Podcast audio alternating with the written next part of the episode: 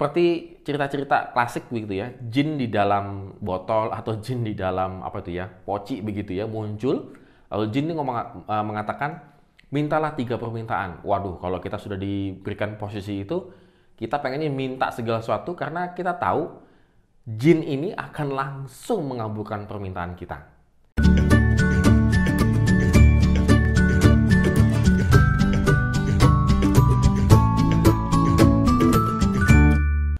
Morning Good Traders, hari ini kita mengucapkan syukur karena kita boleh kembali beraktivitas apa pun yang akan kita rencanakan pada hari ini. Jangan lupa berdoa dan meminta hikmat daripada Tuhan. Dan kita akan lanjutkan pembacaan kita dari Esther pasal 5 ayat 1 sampai dengan yang ke-14. Ya, Good Traders, menahan diri itu adalah pekerjaan yang sangat sulit. Salah satu karakter yang sangat sulit. Saya juga sama, sangat sulit untuk menahan diri. Apalagi kalau kita tahu ketika kita menahan diri untuk meminta sesuatu. Kita rasanya pengennya itu meminta cepat-cepat dan dikabulkan cepat-cepat. Seperti cerita-cerita klasik begitu ya, jin di dalam botol atau jin di dalam apa itu ya, poci begitu ya muncul. Lalu jin ini ngomong, uh, mengatakan, mintalah tiga permintaan. Waduh, kalau kita sudah diberikan posisi itu, kita pengennya minta segala sesuatu karena kita tahu jin ini akan langsung mengabulkan permintaan kita. Tetapi tidak dengan Esther, saudara sekalian. Esther itu wah luar biasa. Pertama dia mempertaruhkan nyawanya, setelah dia puasa dia mempertaruhkan nyawanya menghadap raja. Dan raja langsung menunjukkan tongkat emasnya, artinya berkenan raja untuk ditemui. Dan ketika raja itu melihat Esther dan terpesona lah mungkin gitu ya dengan istrinya sendiri, lalu eh, raja itu mengatakan apa yang kau minta? Dia dia dua kali berkata, sampai setengah kerajaan sekalipun akan diberikan kepadamu. Pada hari pertama Esther bertemu dengan Ahasiveros dikatakan, oh tidak Tuhan. Artinya dia meminta yaitu besok datang ke ke hidangan ya, apa sih ke perjamuan yang aku berikan dia dan Haman. Lalu ketika di dalam perjamuan itu juga raja mengatakan, apa yang akan kau minta sampai setengah kerajaan ini pun akan akan kuberikan. Esther mengatakan, tidak tuanku, besok engkau datang lagi dengan Haman ke dalam perjamuan yang aku buat. Jadi boleh dikatakan sampai hampir ya besok, besoknya lagi, dan besoknya lagi, hampir tiga hari begitu ya. Itu Esther menahan diri untuk menyatakan keinginannya. Ini luar biasa bagi saya, luar biasa sekali ya. Menahan diri, karena apalagi sudah diberikan kode, silahkan minta apa saja pasti akan saya kabulkan. Berbeda sekali dengan Haman gitu ya. Haman itu eh, gembira banget balik lagi aman itu ya gimana ya? Aman tuh gembira banget karena eh yang diundang itu cuma aku doang nih. Aku doang dari sekian pembesar-pembesar kerajaan yang diundang cuma aku doang.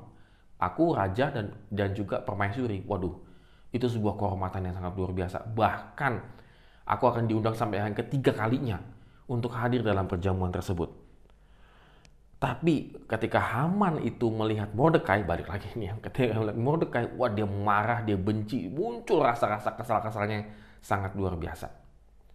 Jadi, readers kalau kita lihat di sini bagaimana Haman itu uh, benar-benar uh, apa bencinya kepada kepada Mordekai sampai dia dengan istrinya diskusi supaya membuat tiang pasung gitu ya.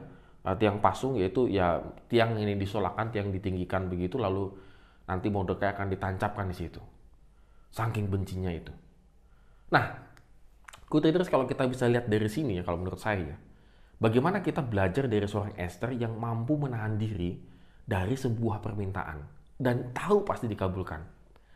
Kalau kita meminta sesuatu belum dikabulkan, kayaknya kita keenteng ya. Tapi kalau sudah tahu pasti dikabulkan, itu sangat sulit menahan diri.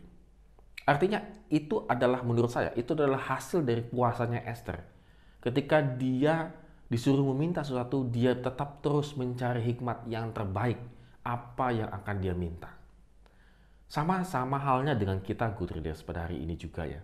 Ketika kita mampu menahan diri dari segala godaan, dari segala cobaan lah gitu ya, maka kita tahu yakin Tuhan pasti akan memberikan yang terbaik dalam kehidupan kita.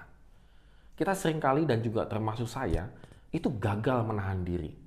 Dengan tergesa-gesa meminta, dan cepat-cepat ingin mendapatkannya.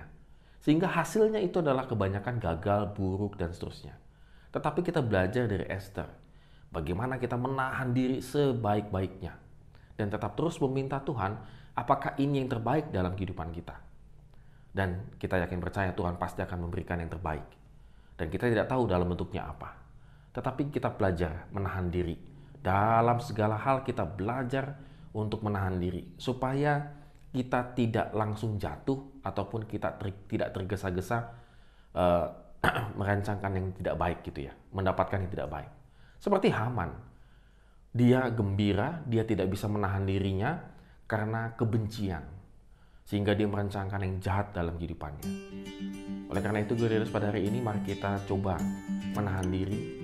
Apa pun yang akan kita lakukan pada hari ini, kita belajar menahan diri supaya kita mendapatkan yang terbaik dari Tuhan. Cara menahan diri terbaik adalah berdoa dan meminta hikmat dari Tuhan. Amin. Have a nice day and God bless us.